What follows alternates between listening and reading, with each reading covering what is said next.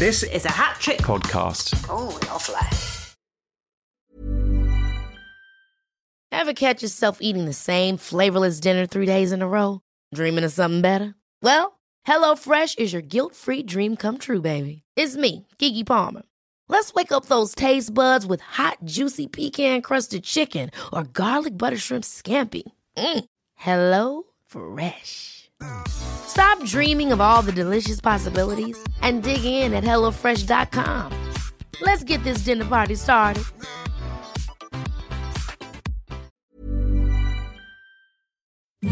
Do you remember your sex education? Was it helpful to you? Was it filled with scientific information rather than real, practical advice? I'm Diggory Waite, and this is the real sex education.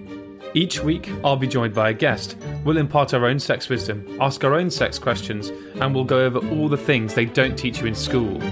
To bring this all together, though, we'll need an expert, a sexpert, if you will. But the only sex and relationship therapist I know is my mum. Hello, mum. Hello, Diggs. In this episode, we speak to fellow sex therapist Kate Moyle about our sexual well-being. Sex can have an impact on everything else in our lives. When sex isn't working, can be massive. Discussing it with our partners, I think there's a certain irony in the fact that often the hardest person to talk to about sex is the person that we're having it with. and how we shouldn't worry when sex changes. Why wouldn't it? Everything else changes. We change, you change, nothing else stays the same. But we expect sex to. Hello and welcome to the Real Sex Education. I'm Diggory Waite, and as ever, I'm joined by accredited sex and relationship therapist Cate Campbell. Hello, Mum. Hello, Diggs. Each episode, Mum and I interview a different guest on a topic related to sex and relationships, and we talk to a whole host of fellow sex therapists. But today, we're going to be taking a closer look at people's sexual well-being and, when it's at risk, why they go to sex therapy in the first place. To do that, we'll be speaking to Kate Moyle. Kate is a psychosexual and relationship therapist, psychosexologist, and fellow podcaster. She hosts the Sexual Wellness Podcast, and we'll be talking to her about that show, what sexual wellness looks like, and how we can take care of our sexual well-being ourselves. But, Mum, we wanted to address something before going on mm-hmm. because we're about to have a long conversation about sexual wellness and promoting mm. sex and all that sort of thing. But for some people, that's not their thing, isn't it? No, it's interesting, isn't it? Because there's an awful lot around in the media and just just generally out there about how good for you sex is, which it absolutely is. I mean, we're going to talk about that. It's incredibly good for you, good for relationships, good for you. It's great. But you have to balance what is good for you in all ways. So if you feel that you're really not interested in sex for you, either at this moment or ever, then being told all the time that it's really, really good for you and you ought to be doing it isn't going to be helpful. So you balance what works for you. So if those sorts of discourses around positive sex are oppressive or unhelpful, then just don't be influenced by them. It's okay not to want to have sex as well. Mm. It's absolutely fine not to want to as much as it is to want to. And if you do want to, then you have lots of encouragement from the fact that it is quite good for you. So either way, don't let any any ideas become oppressive. Just think about how they're affecting you. Fantastic. Well, with that out of the way, on to today's interview, we're very glad to be joined by the host of the Sexual Wellness Sessions podcast, Kate Moyle. How are you doing today, Kate? I am good, thank you. Very excited to be here. Oh, we're so so glad to have you on. Um, it's it's it's lucky. Just before we start, it's lucky that Mum, well, Kate, you're my mum because it will make this a lot easier because we've got two Kates on the podcast. It could be a bit confusing if I uh, ask you Kate, questions and stuff. but- thing one and thing two, Kate one and Kate two. We'd have to do something like that, or I'd have to call you by your last names, which would be quite, you know, Victorian boarding school. But luckily, I think we'll all we can all agree we'll call Mum Mum, and uh, Kate will call you Kate, which is great. Excellent. So, speaking of podcasts and podcast etiquette, the sexual wellness sessions. Tell us about that podcast. What can people find out if they listen to it? So, what I was trying to achieve was taking lots of the conversations that I was having inside the therapy room to outside the therapy room. Because what I was finding was that the same themes and discussions were coming up over and over again. So, really, every conversation is a targeted topic, I suppose. Hmm. And sexual wellness. I hmm. mean, this this might be quite a broad question, but what do you mean by that, and how can one achieve a good sexual well being in themselves? I think for me, it is how we integrate our sexual well-being into the rest of our lives because sex can have an impact on everything else in our lives so our mental health our physical health our relationships our careers this knock-on effect from when sex isn't working can be massive and so for me it's about bringing it into line with other aspects of our well-being and it might be not necessarily just about the act of having sex, but how we think and feel about sex as well. And what are the, some of the ways that one can go about that and like sort of cultivate a good sexual well-being and feeling in themselves? Education for me is um, number one. You guys will be pleased, pleased to know, given the, the clues in the yeah. title. And what I mean by that is it doesn't have to be formal education. It's gaining knowledge, whether it's from podcasts, TED Talks, articles, books, conversations, online courses, however you gain it, it's about kind of information is power, knowledge is power. And then I suppose the other part of it is a large pillar of it is communication. And the other bit I think is confidence. And it's really a combination of all of those things because we might be to someone who decides they don't actually want to have sex, but we feel comfortable with it and happy with it. And happy in ourselves and settled. And that might be an indicator of sexual wellness. And we might be someone that isn't physically having sex, but that's not a requirement, I think, to have good sexual wellness or good sexual well being. What are some of the typical threats then to someone's sexual well being? Mm. Probably the opposite of what I just said to some degree. So, a lack of education or misinformation, mm. negative sexual messaging, and narratives. I think that that is a huge thing. And there are lots of blind spots when it comes to sex, and I think that they can cause a huge amount of damage. For example, a sex education model, which we see a lot of evidence for the fact it doesn't work, is abstinence, because it basically is don't do this, and we're never going to talk about it, we're never going to explain it, and just don't even do it, think about it, anything. And what we then see is actually that lots of people as a result of having no information, try and source information, and that information might not necessarily be from accurate or helpful sources. And again, a breakdown or a lack of communication or a lack of understanding, those things can be really entwined. And really, for me, I think it is that misunderstanding, but that can be reinforced by culture and society and the messages that we receive, the advertising we might see, how we see sex represented. And what I find when I'm talking to people a lot is there might be a negative sexual perspective or a negative sexual view, and then that gets reinforced by almost everything around them.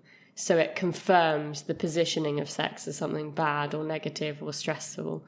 So that for me, I think, is probably the biggest contributor. So, what's an example of that? So, someone might feel that sex is shameful. Mm. And this might be a really obvious example. They grew up in a quite strong religious background. They were told sex is shameful and that there is only one right way to have sex, and that is within the context of a marriage. So, they then have sex outside of that and they pick up a sexually transmitted infection or they talk to someone about it and that person says, oh, well, sex is bad. Or they see a film and sex is portrayed as something which only a certain type of people do. And so I think that it, it can be quite subtle sometimes rather than necessarily being really obvious as well. That is such a good example. There's one one of the other things that I see a lot. I don't know about you, but is people who say we've saved sex for marriage and now we're having difficulties because what they've been doing before marriage they don't count as sex. But it was sex and they were really enjoying it. It just wasn't penetrative sex. And actually, penetrative sex isn't really much fun on its own. And then they don't put the, what they might call not sex, foreplay with the intercourse and are not really enjoying it because suddenly what they were doing before, which was fun, isn't allowed. And what they're now allowing isn't fun without the other stuff. Mm. And that seems to be really common. What I also see is households where, and I think this is really common, where sex was just never discussed. It was just mm. a silence around the subject. It was just not okay. And if it ever came up or it was on the TV or something had happened which made it obvious, it was completely shut down. And so no one might have directly said sex is shameful, but the inference is sex is something that should not be discussed, should not be seen, should not be displayed in any way, mm. should not be done. And that becomes something that is internalized and then carried with us. Mm. So what, what about what about adults? What about partners? Do partners talk to one another enough appropriately, do you think? No, I don't. um, I think there's a certain irony in the fact that often the hardest person to talk to about sex is the person that we're having it with. Mm. Because we have this clash of we should all know what we're doing, our partners should know what they're doing, we should all be experts on each other and experts on ourselves and never have to talk about it and never discuss it and everything should just be fine. And mm. we don't do it in any other aspect of our lives. We never think we'll have everything worked out. But when it comes to sex, it's just an assumption that we should never have to think about it or explain or discuss, you know, particularly not kind of talk about what has changed or what we might want to change or what is working or isn't working. So then when we do, particularly with our partners, there's an assumption that's wrong or there's something mm. wrong. I think we are equipped to at maybe certain times, you know, after a big change, let's say childbirth or cancer diagnosis or cancer treatment but I think apart from those bigger points, and I don't think that even those conversations I think are still really tricky, we just don't have, we don't know how to have them the rest of the time. There's a bit of an assumption that if you're not talking about it, it's okay for a lot of people, yeah. isn't there? And so then there's avoidance because if you need to talk about it, it means there's something wrong. And so it goes on.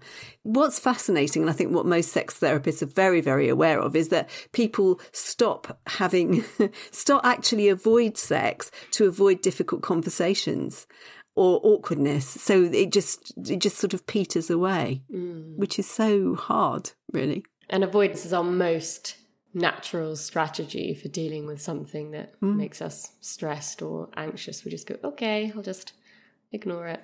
Mm. Um, and then if that continues, that's when we can get tripped up. I think as well, you know, the other extreme is some people might worry that if they speak about sex too much, you know, and every time you finish, you roll over and you say, "Just fill out this survey, please," you know, that sort of thing. like, how was this? Do all that. You know, the, the, sex might lose one of those things that again people think that they need to have, which is this spontaneity and that immediacy and that thing that you were saying about Kate, where you just should know, like in the films which I'm, we talk about a lot, uh, how it affects us. But you know, a couple they meet, they go on a date, and then you cut to them up against a wall, they orgasm at the same time. It's this amazing like night, and no one's said a word about it that whole time.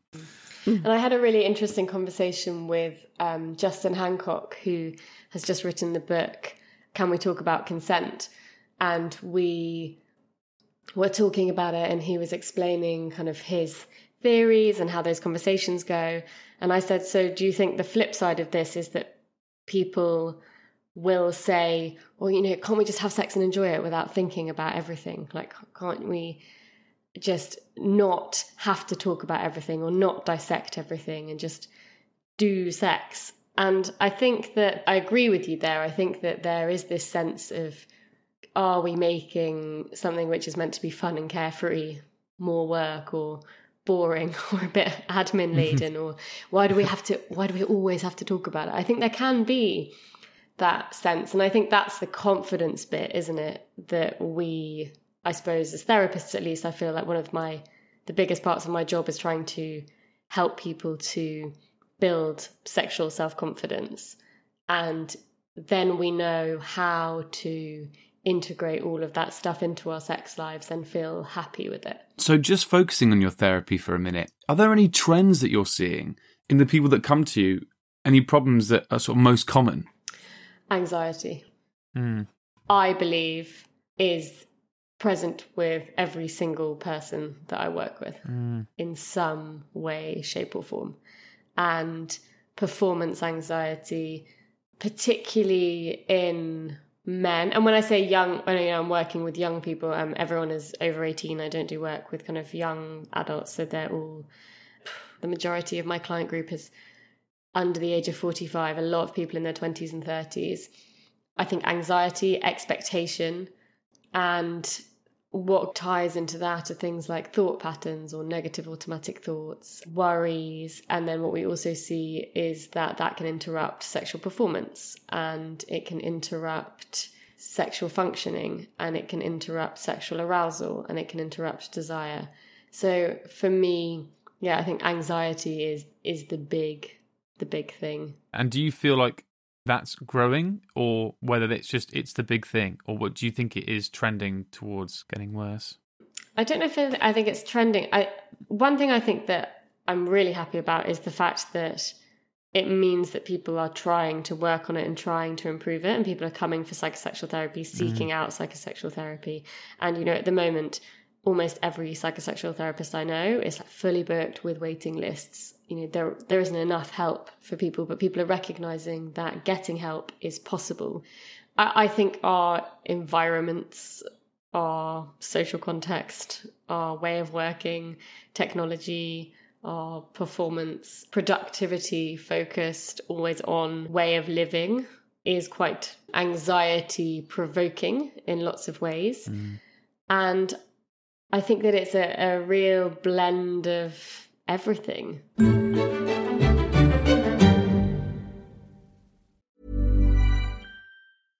Ryan Reynolds here from Mint Mobile. With the price of just about everything going up during inflation, we thought we'd bring our prices down. So to help us, we brought in a reverse auctioneer, which is apparently a thing. Mint Mobile unlimited premium wireless. Ready to get 30, 30, bit to get 30, bit to get 20, 20, 20, bit to get 20, 20, bit to get 15, 15, 15, 15 just 15 bucks a month. So, Give it a try at mintmobile.com/switch. slash $45 up front for 3 months plus taxes and fees. Promo for new customers for limited time. Unlimited more than 40 gigabytes per month slows. Full terms at mintmobile.com. Ryan Reynolds here from Mint Mobile. With the price of just about everything going up during inflation, we thought we'd bring our prices down. So to help us, we brought in a reverse auctioneer, which is apparently a thing. Mint Mobile unlimited premium wireless. Ready to get 30, 30, bit to get 30, bit to get 20, 20, 20, bit to get 20, 20, bit to get 15, 15, 15, 15 just 15 bucks a month. So, Give it a try at mintmobile.com/switch. slash $45 up front for 3 months plus taxes and fees. Promo for new customers for limited time. Unlimited more than 40 gigabytes per month slows. Full terms at mintmobile.com. We talk about sexual well-being and and your sexual wellness and stuff. I mean, do you think that's intrinsically linked to I think what a lot of people think it is how much sex you're having? The reason that everyone gets so hooked up on how much sex you're having is because it's the only objective way we have of measuring sex. So we're like, okay, well, once a week, that feels like a good round objective number. So let's pick that as a target. And um, a colleague of mine called Dr. Karen Gurney, who wrote the brilliant book Mind the Gap and has done an amazing podcast, talks about how regularity of sex is a complete red herring for sexual satisfaction because we might be having really regular sex but not really enjoying it or mm. it might have not really be offering us what we want and if we measure it by how often we're doing it that doesn't really offer any other information. But on the flip side of that, what we do know is that couples who prioritize and make space for sex, and whether that is scheduled or just putting time in the diary, but the couples that continuously, I suppose, invest in that side of their sex life and do recognize that it's a priority also report good sexual and relationship satisfaction. And so the regularity bit, we shouldn't use it as a measure. But what we do know is that couples who prioritize that part of their sex life are reporting that doing that works. And it's so interesting because so many people have that belief in spontaneity and therefore don't put time aside for their relationship, whether it's for sex or just intimacy. And they don't do that because they think it should just come naturally. And then they just don't do it because there is no time when you're really busy. It's just it just doesn't happen. Mm, and one of the things, Kate, I always remember you saying. So um, I don't know if we said this on the podcast, but Kate was actually one of my master's tutors when I was training on my relationship therapy masters. You always used to say. Sex is never really spontaneous because when we go on a first date, oh yeah, we are getting dressed up and we're getting excited and there's anticipation and in a way that's foreplay.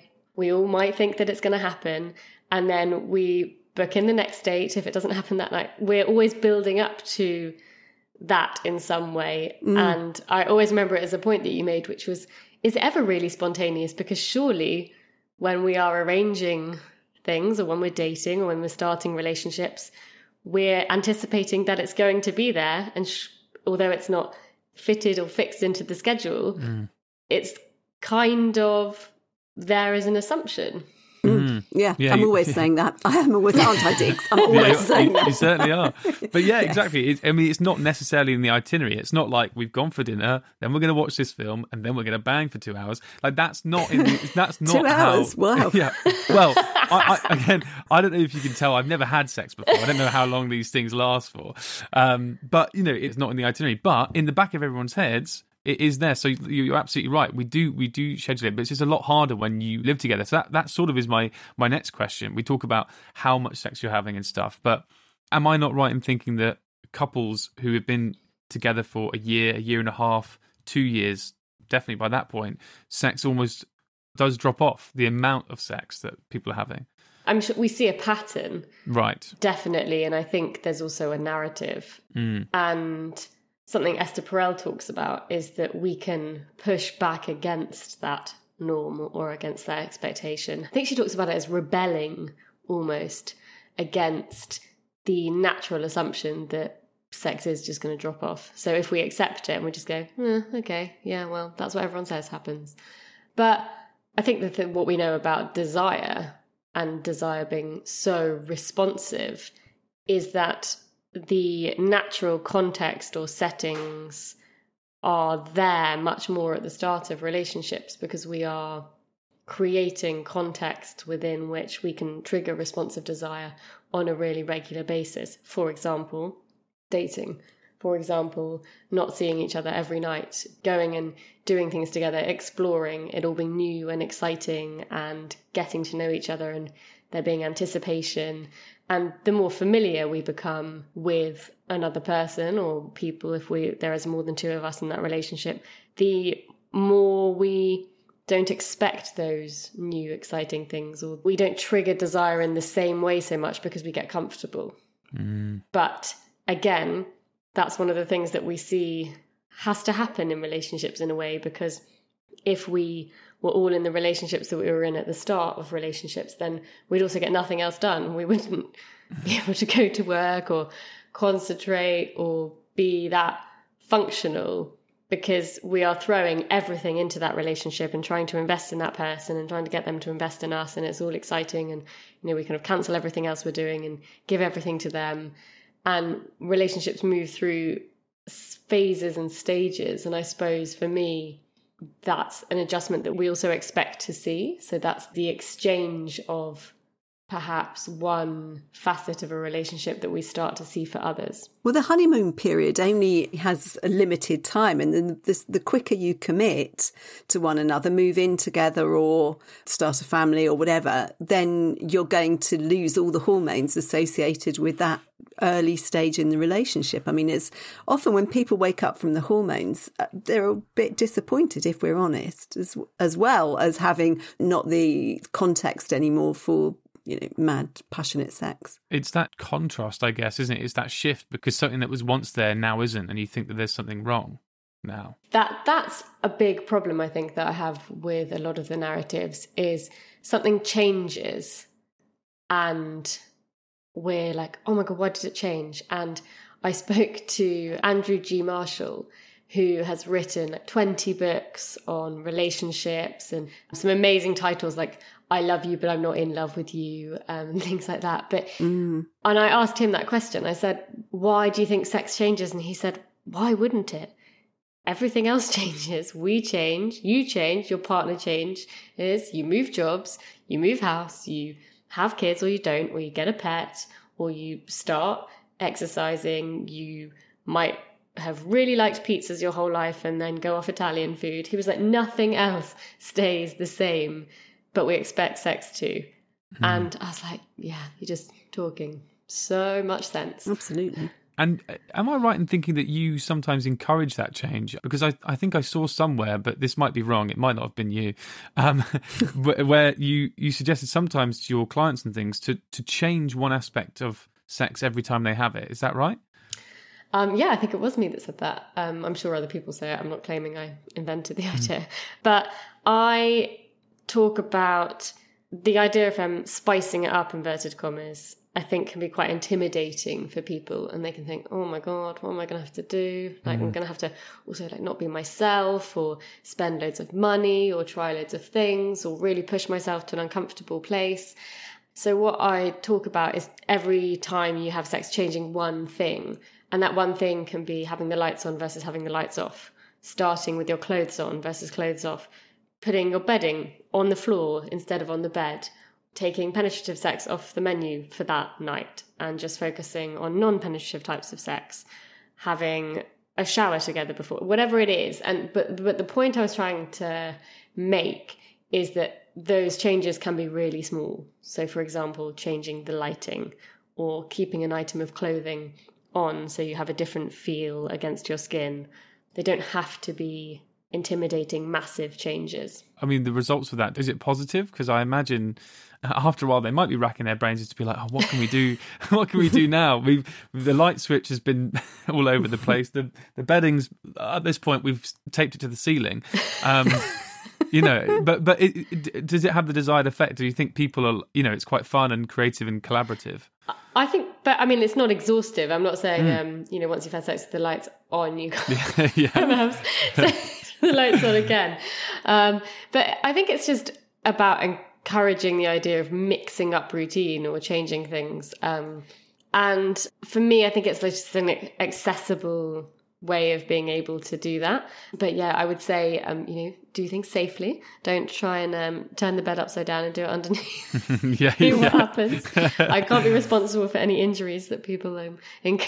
but there's also people also give things up, don't they? Or, or they slip away. Or if one partner thinks the other one didn't like something once, they stop doing it. And there's so much to think about going back to. What what, what have you stopped doing that you miss? Is you know, that's often really useful as well. Well, also things you know things change in terms of health. So, yeah. um, for example, someone has uh, recurrent urinary tract infections, mm. and they've had a lot of inflammation, a lot of pain. That that might change the way they want to have sex, or they've had to have quite a few invasive medical investigations, mm. and so everything is just feeling a bit uncomfortable, or there's a bit of anxiety. There might be anxiety about leaking because they've been really struggling with peeing. I mean, that's a pretty niche example, but something that is not mm. uncommon. Mm. It might be that something like having a pillow under their hips actually helps things to feel more comfortable, or someone's had cancer treatment and a certain bit of their body is sore. And so we have to kind of adjust our environment in order to accommodate that. Or, you know, even something like a broken leg can get mm. in the way of sex. So I think that what it enables us to do is be like, okay, just how do we manipulate our environment to make it work for us better? Yeah, and and eventually you'll, you'll try things and be like, oh, that was a quirk that we did this time, and actually we might carry it on in future whenever we have a bed that we can turn upside down. Um, that's that's nearby. We, we've talked a lot about, and something you mentioned earlier, which I'm, I'm, interested to ask about. We've obviously talked about the sexual wellness of like couples and stuff, but what about of the individual or someone who is single, and particularly maybe who's say after a year of lockdown and they've stuck to the rules and they haven't, you know, where it's the law, you're not allowed to fiddle with people, so they they have stayed single and and, and stuff like that, that time. What yeah, is sexual wellness? I mean, they they might be fretting, you know, about their sexual well being. Yeah, and you know, friends of mine and people that I know that have been single in the pandemic, they were like, oh, "It's so hard. You know, this is mm. really difficult." Um, I'm a big advocate for sex toys. um, mm-hmm. is one thing, but I think sexual wellness is not something which is exclusive for couples and people in relationships. And I think it's a really important point to make. And I'm really pleased you've asked it because I think a lot of these conversations are so focused on people in relationships and we know that there's quite a big percentage of people that aren't in relationships. And actually for the second series of the podcast I've done an episode with someone completely focused on solo pleasure, masturbation, self pleasure because it was something that I felt we needed to discuss. And I think the same rules apply. So knowledge, education, understanding your body, And I think that's a big thing that we don't see. So, for example, we know that the Eve Appeal did research that showed that 40% of women couldn't correctly label a diagram of the vulva and the vagina in the female anatomy. Gosh. And we have a big problem. You know, it's then not a surprise that we're seeing people are like, oh, I don't really understand my body. And that's 40% of women talking about women's bodies, not men talking about women's bodies, but women actually struggling themselves with their own bodies. And things like that are really important in terms of self sexual well being, body education, and whether that is just exploring our bodies head to toe and working out what feels good for us, what type of touch, what type of stimulation, um, finding out what we enjoy, thinking about sex in a kind of more positive or neutral light, exploring reading podcasts, TED Talks, which I talk about a lot just because I think they're a really good source of information, or just talking to our friends or discovering actually what works for us in terms of self pleasure, mm. masturbation, enjoyment. Because we can have a really, really, really good sexual well being without a partner. The, the two things aren't mutually exclusive. Mm. One last question that we like to ask people is what we've talked about today, what advice would you give to people going forward? You know, if there's one thing they could take away from today or a few things from what we've talked about, what would you, what would you say? Sex education happens across the lifetime. You can sex educate yourself and that it doesn't have to be formalized. And I think that it's never too late. If you want to go and learn something more or explore or be curious, go and do it. Think about where you're getting the information from but there are so many great sex educators and therapists and experts and researchers sharing such amazing, useful information. And I think that often we think, I didn't have a great sex education, so that's me done. And empowering people to realize that they can change that or can at least have an influence on it is really important for me. Mm and communication is lubrication. I want to say that one as well, just because you've said it before, and I think it's just the best soundbite, and it's so true. and hopefully, if, if people go away and they do exactly as you say, and they educate themselves, and they keep doing that, if everyone does that, then it will make those conversations a lot more easy between them. Kate Moyle, thank you so much for coming on. It's been an absolute pleasure. Thank you so much. Thank you for having me. It's the mailbag. Send Cate your queries to podcast at hattrick.com. It's the mailbag. Send Cate your queries. Podcast at hattrick with two T's. Hello there. I have a query for Cate. I would like to know when the real sex education mailbag starts. The real sex education mailbag starts right now. Thank you. Thank you so much again to Kate for joining us. You can hear more of her in her podcast, The Sexual Wellness Sessions, or follow her on Instagram at Kate Moyle Therapy. Wicked. Right, Mum. Now it's time for some of your advice Ooh. to our listeners who sent in their questions, emailing you, podcast at hattrick.com, or DMing you on our Instagram account at RealSexEdPod. To start, we have this question from Jack, who asks this. I've been dating on and off for the last couple of years, and in every relationship I've had, I have the same problem. I get turned off when we talk about their sexual preferences because all I can think about is that they've done it before with someone else. When we're actually doing it, it makes it worse. Do you have any tips on getting over this? That's really hard, isn't it? It's difficult when jealousy is a big deal, mm. but it's normal. And it kind of suggests that this is an important relationship to you. And if you don't like talking about sexual preferences, don't talk about them. Mm. You can show one another what you like, or you could say, "I'd like to try this," rather than, "Oh, I really like this. Do that." Mm. If it if it makes it easier, so you can maybe have a conversation about how you discuss preferences, or, or show rather than tell, if you like. Mm. But it, I mean, it doesn't necessarily mean as well that they've done these things with other people. I mean, it might be self discovery. Mm. The other thing is this is true with all things. If you're feeling jealous, if you're having intrusive thoughts, if it's if there's something difficult for you, it's helpful to say to your partner, "Oh, I've got intruders again, or oh, I just need a hug, or something which suggests, you know, you, you just need a bit of reassurance.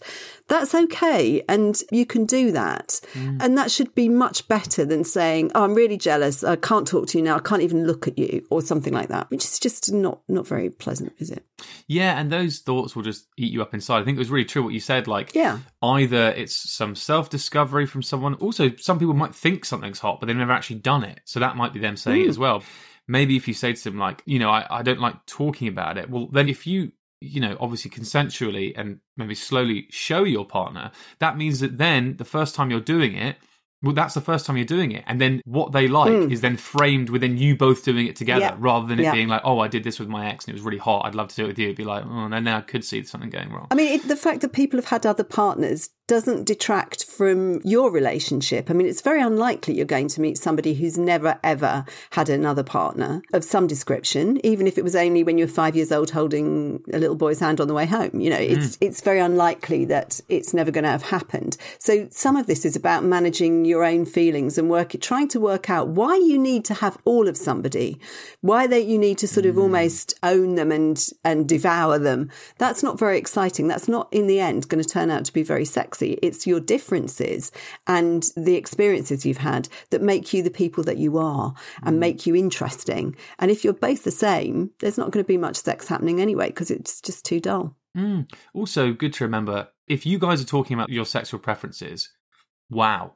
You guys Yes. are you guys you know, you guys are there talking about your sexual preferences in anticipation of having sex with each other. This person they're talking about the sex preferences and stuff because they want to do that stuff with you. They're here in this moment with you. They're not sitting there going, "Ah, I wish I was with my ex." Anyway, see you later. Like they, you know, that's another thing to remember. There, there may have been exes, yes, but it's all led up to this point where now they're choosing you and they're here in this moment with you and they want to share this stuff with you. So that's good to remember as well. Absolutely. Brilliant. The next question we have is from Andrew. And Andrew says, My son has just gotten together with his first boyfriend.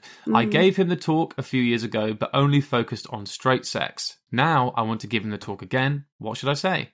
This is so sweet, by the way. Mm. But what, what, what should he say? Yeah, well, I mean, there's probably nothing that he needs to say. I mean, it, the, the talk could probably go the other way round if it was Yeah. a few years since since the first one. Hmm. But I mean, one thing I would definitely say is that you shouldn't be having the talk. You should have an open dialogue throughout your children's life, and hmm. I mean, not be intrusive and not be yucky, but make it clear that they're able to talk about sex if they need to. So what you might be wanting to do is being sure that you're signposting things they might need. So we can put some URLs in the show notes to suggest places that you might want to look for information about gay sex. But I, I'm guessing that this lad is able to look those up for himself. Mm. I mean, it, it, it is awkward when you start a new relationship. It's awkward regardless of whether it's gay, straight, or whatever, to work out people's preferences, to work out what's okay. It's a little bit more complicated when it's gay sex because you don't yet know what you like, I guess. Mm. And so there's going to be a lot more experimentation and that sort of thing. So it's, it's up to this person to find out a lot of that stuff mm. for himself. And actually, if you're not gay, dad, you're probably not in a position to help with that. That's the thing. When I read this question, I was like, right, for me, the talk won't be too much different. It will be be safe, wear a hmm. condom, first and foremost, because yes, pregnancy is not on the table, but STDs still are, etc., etc. Hmm. And be open and communicative with your partner, but also, you know, if things aren't going great with your partner, talk to your dad, talk to other people. That also. Hopefully, there's not many talks happening where, you know, dad sits down with his son and goes, right, son, here's how you perform cunnilingus, or here's how you do like like, here's the internet, because I, I don't know how appropriate that is. Like, you don't want to. It's really not. I Yeah, mean, it's exactly, The same, yeah. You know, it, it's the same as any sex. You need to discover for yourself what you Yeah. like and don't like. You don't need. I mean, for goodness' sake, you don't. Your parents don't. yeah, need to talk Exactly. Just the thought of it. I know it's, it's Um, terrible. So, but that's what I mean. So, I think we will put these these URLs in the in the in the notes because I think you know he sounds like he's old enough to do it himself. But do you know what I mean? Like this way, you can just be like, okay, well, I've done what I need to do because otherwise, you know, he might learn it from porn, which isn't always the best place, things like that. So Yeah. here's some URLs. it's up to him. There you go. I've I done mean, my I bit. just think it's too late. But I mean, I but I think it would Yeah. be, as you say, rather sweet to sit down and say, "Is there anything I can help you with? Is there ever anything that you need to know? Brilliant. I'm always here for you." And, and what more is there than that? I think this is perhaps my favourite question. I just love the idea of Andrew just being like, "Oh, I need to give him the talk again." So sweet. You're a great dad. Oh, That's all we have time for. Thank you so much again to Kate Moyle for taking the time to speak to us today about our sexual wellness. Thank you to Cate Campbell for your sexpertise. Thanks, Mum. oh, thanks, Diggs. And thank you most of all for listening. See you next time. Bye. Bye. You've been listening to The Real Sex Education, which is hosted by Diggory Waite and Cate Campbell.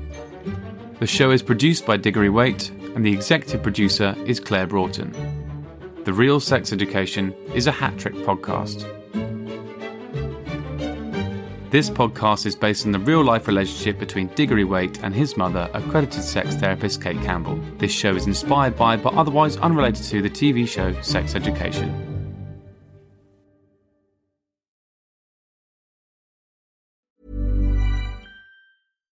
Catch yourself eating the same flavorless dinner three days in a row? Dreaming of something better? Well, HelloFresh is your guilt-free dream come true, baby. It's me, Keke Palmer. Let's wake up those taste buds with hot, juicy pecan-crusted chicken or garlic butter shrimp scampi. Mm. Hello Fresh. Stop dreaming of all the delicious possibilities and dig in at HelloFresh.com. Let's get this dinner party started.